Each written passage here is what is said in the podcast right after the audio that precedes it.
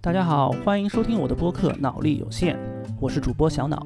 脑力有限是一档关注自我成长的播客，我希望通过这档播客提醒自己，永远对这个世界保持好奇和谦卑。Hello，大家好，欢迎来到最新一期的脑力有限。本期依旧是一个对谈类的节目了，脑力会客厅。那这一期呢，还蛮有趣的，请到了我的好朋友 Lucky。呃，Lucky 来给大家做个自我介绍吧。很高兴今天可以来到这里，跟大家一起来聊一聊。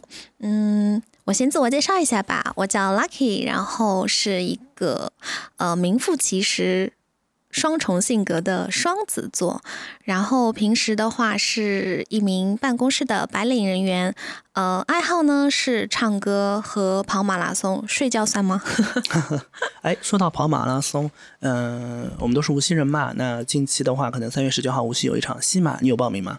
当然有啦，这是西马，呃，这是全无锡的一个盛大的赛事，肯定会报名。嗯，那你是跑的全马还是半马呢？半马，半程马拉松。那之前有跑过全马吗？之前有过，然后，呃，记得那一年跑全马的话，就是一个挑战自我极限的一个过程吧。对，嗯。哎，其实去年我们有报名吗？我记得去年好像马拉松取消了。对，它是去年的话停了一年，其实他也有。报名，然后在开跑前的一周吧，因为疫情的原因，所以停滞了。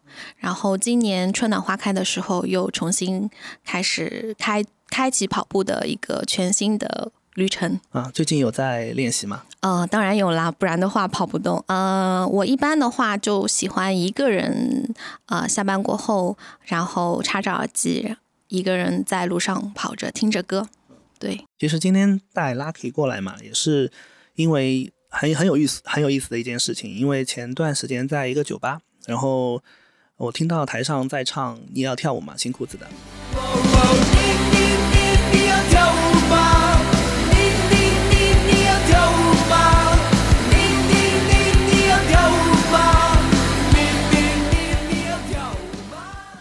然后我就抬头看脸，因为进去的时候没怎么注意嘛，抬头看脸，诶，这个女孩子怎么这么面熟？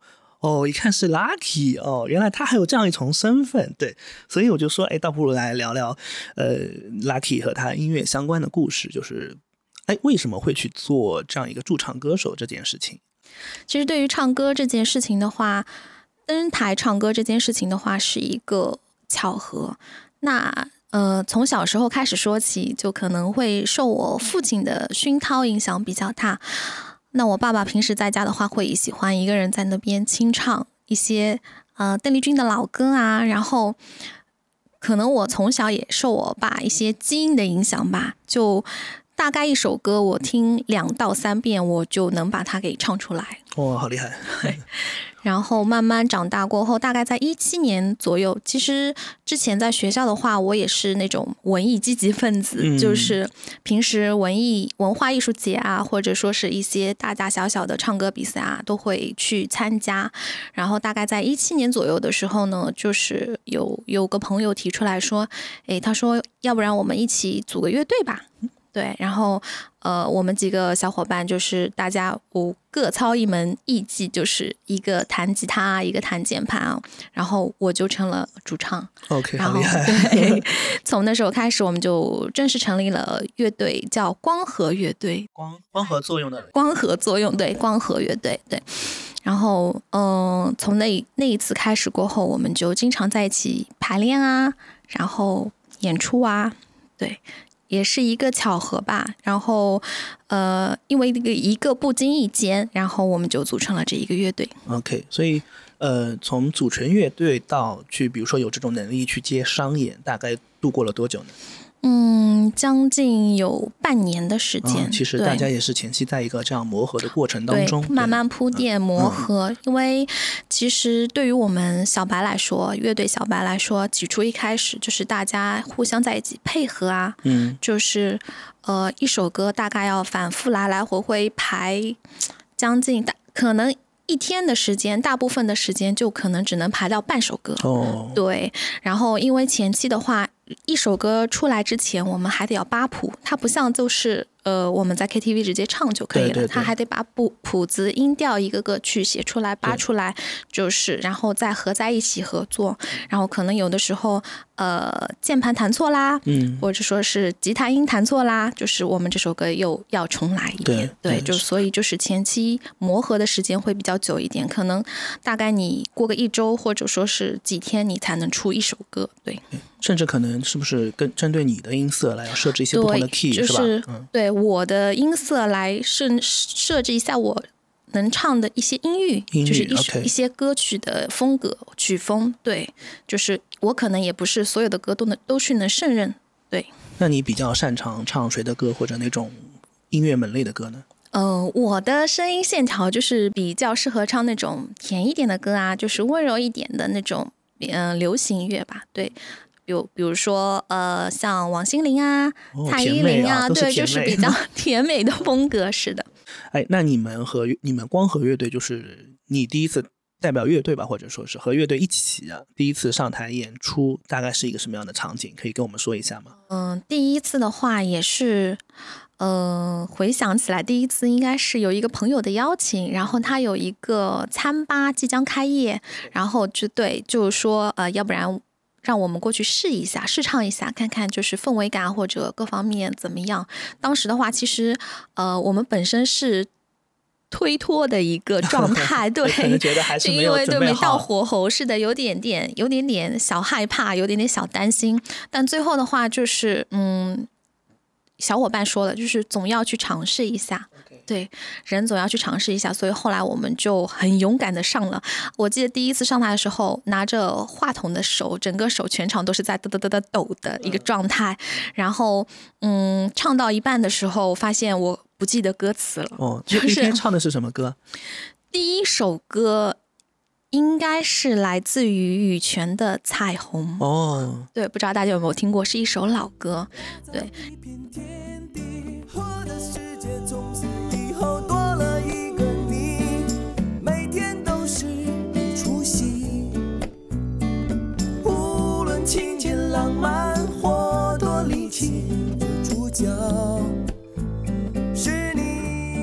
然后那一次的话，就是其实每个人都很紧张，因为中间还有弹错的部分。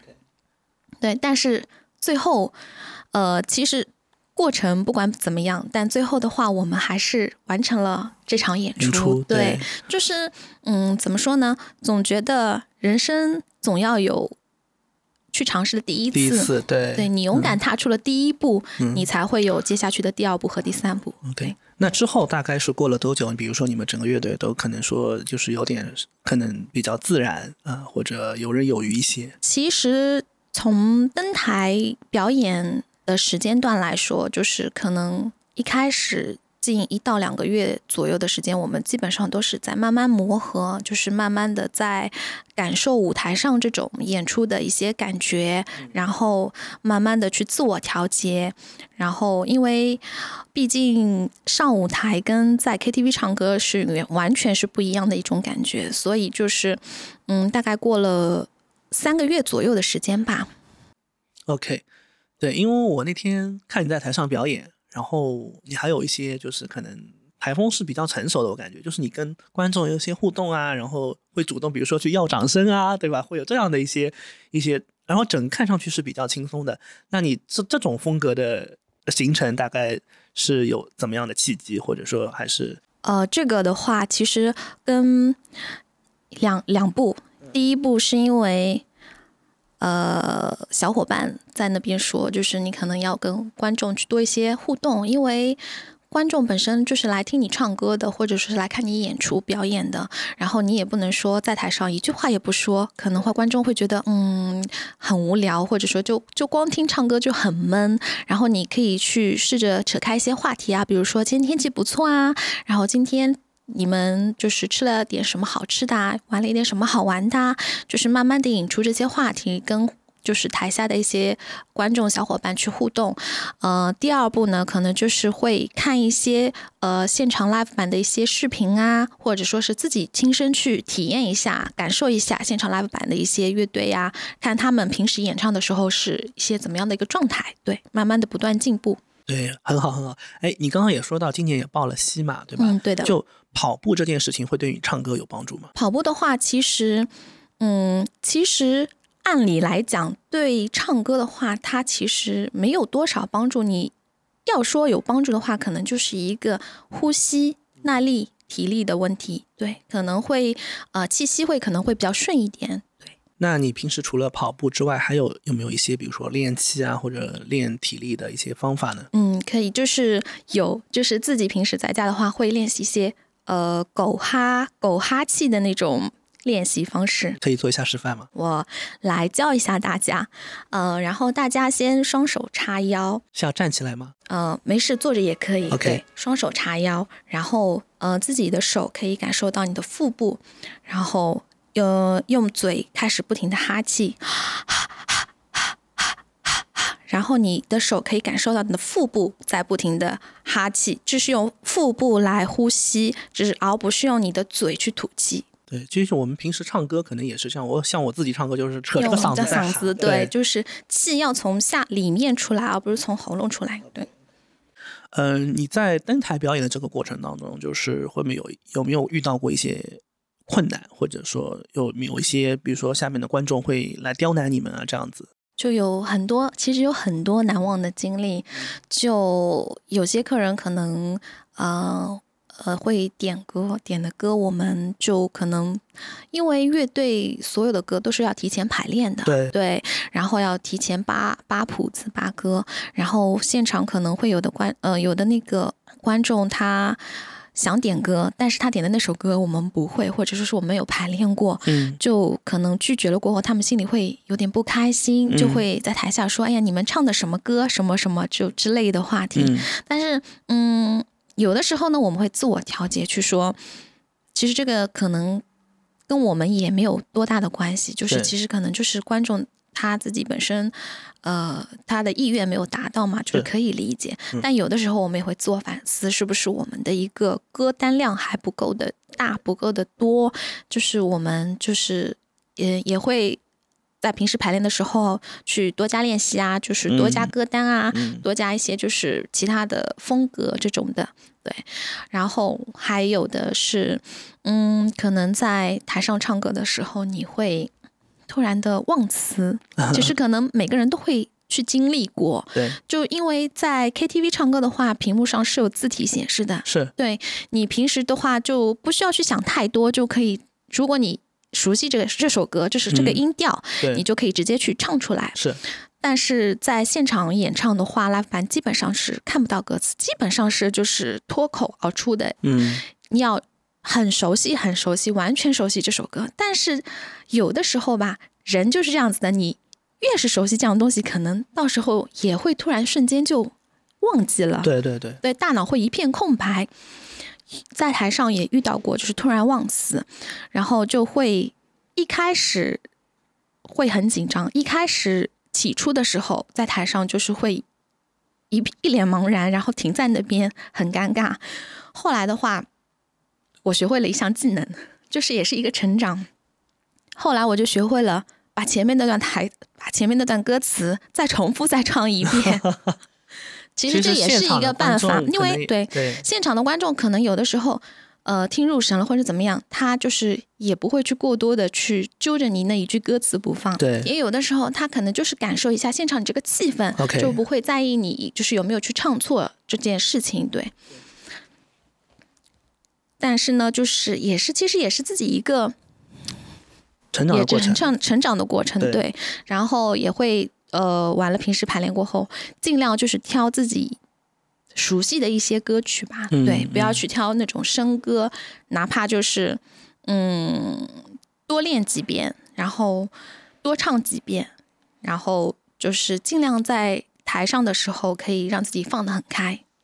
OK，其实你刚刚有说到，你平时的工作是一个办公室的 office lady，对吧？呃，可能平时上班可能还穿的会比较职业，然后到呃晚上可能会去变成一个驻唱歌手，就会变得很精灵啊。那从白到黑，但不是这个白黑肯定是加双引号的，从白到黑，从这个职场女性到这个小精灵，哎，你是怎样平衡这样一种工作与这个嗯歌手的这样一种关系的。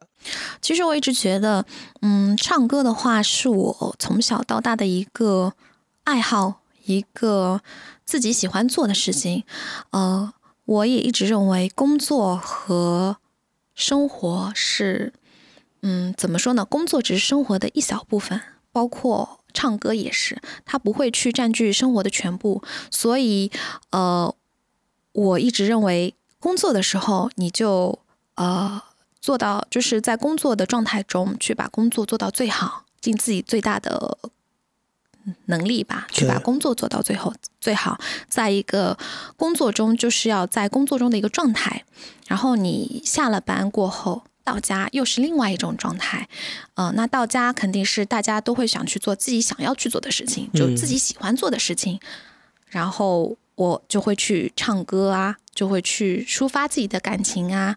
嗯，就会不会去想太多工作上的事情，我会去就是尽情的沉浸在我自己喜欢做的事情。OK，就是其实说我们也也可以这么去理解，就是你在工作当中是百分百投入工作，但是在比如说唱歌的这个过程当中也是百分百投入到唱歌，对对。但是因为可能毕竟是两种职业嘛，因为同时在做，那呃有时候可能会不会职业上会有一些这个加班的这种事情，会不会有这种突发情况影响到你这个本来既定要去。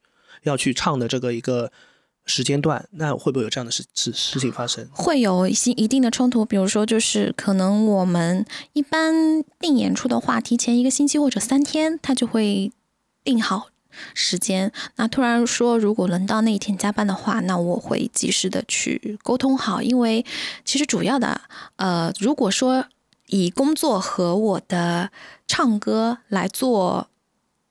对比的话，那我还是首先会选工作，因为一切以工作为重。没错，没错。是的，嗯，如果说唱歌的话，它只只是一个你你的一个兴趣爱好，对。然后我不想说把唱歌也当做一个经济利益化去去去分割，和我的工作说哦，唱歌比较重要，没有，这个只是我的一个个人爱好，对。所以你们乐队其实不止你一个主唱，可能会有一些补充，对对，是的，是的。对，我们会有，就是可能看个人，大家个人的时间。如果你有时间，就你去。对 OK，那这样的话，大家都会调剂，就可以。是的，对的。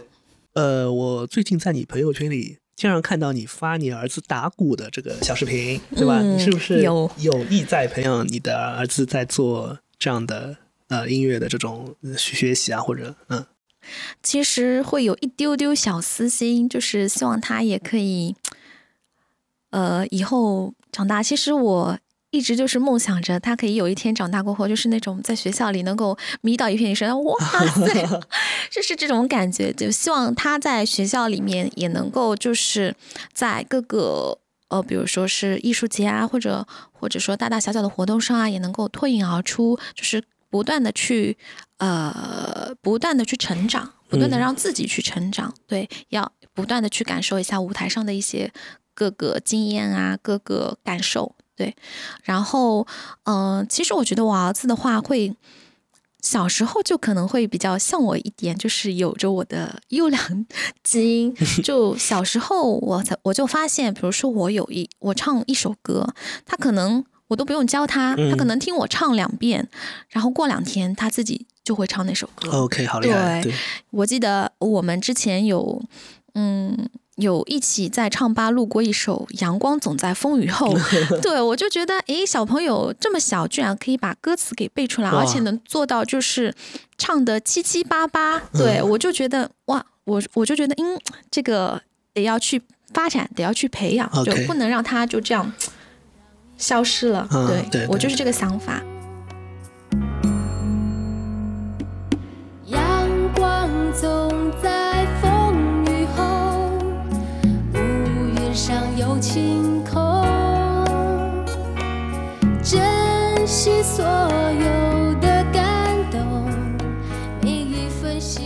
然后偶然也是偶然的机会，他在学校的话是管乐团的一个队员，就是也是有本身有这样的社团。对对对对，有个管乐团，然后他刚好是在里面分配分配到了打击组打击乐。嗯。然后我就问他，我说：“那你觉得你要不要去？需不需要去学一样，就是关于打击类的一些，呃，一些那个课程，打击类的一些音乐课程。他就说可以，我说那你想学什么？他说，呃，可以学架子鼓。哦，他就是主动有对这种主动有嗯这种想法。嗯然后我说那行，我说那学架子鼓这个意愿的话，我说那是你本身去想去学，还是说是因为学校里面这个社团没办法你才去学？嗯他说我是想去学，因为我很坚定的问了他好多遍。嗯那我说行，因为我觉得，呃，孩子的话，他想去做一件事，才能把这件事去做好。没错，对，而不是说，呃，我是因为是呃没办法，其他的原因，去为了做这件事而去做这件事。我说那是没有必要去浪费这些钱啊什么的，因为，现在呃上一节随便上一节什么培养课、嗯都很就是其实都不便宜。对对对对，然后我就教他去打了架子鼓的，上了架子鼓的课程。对，嗯，OK，那哎，那他现在大概到一个什么样的程度了呢？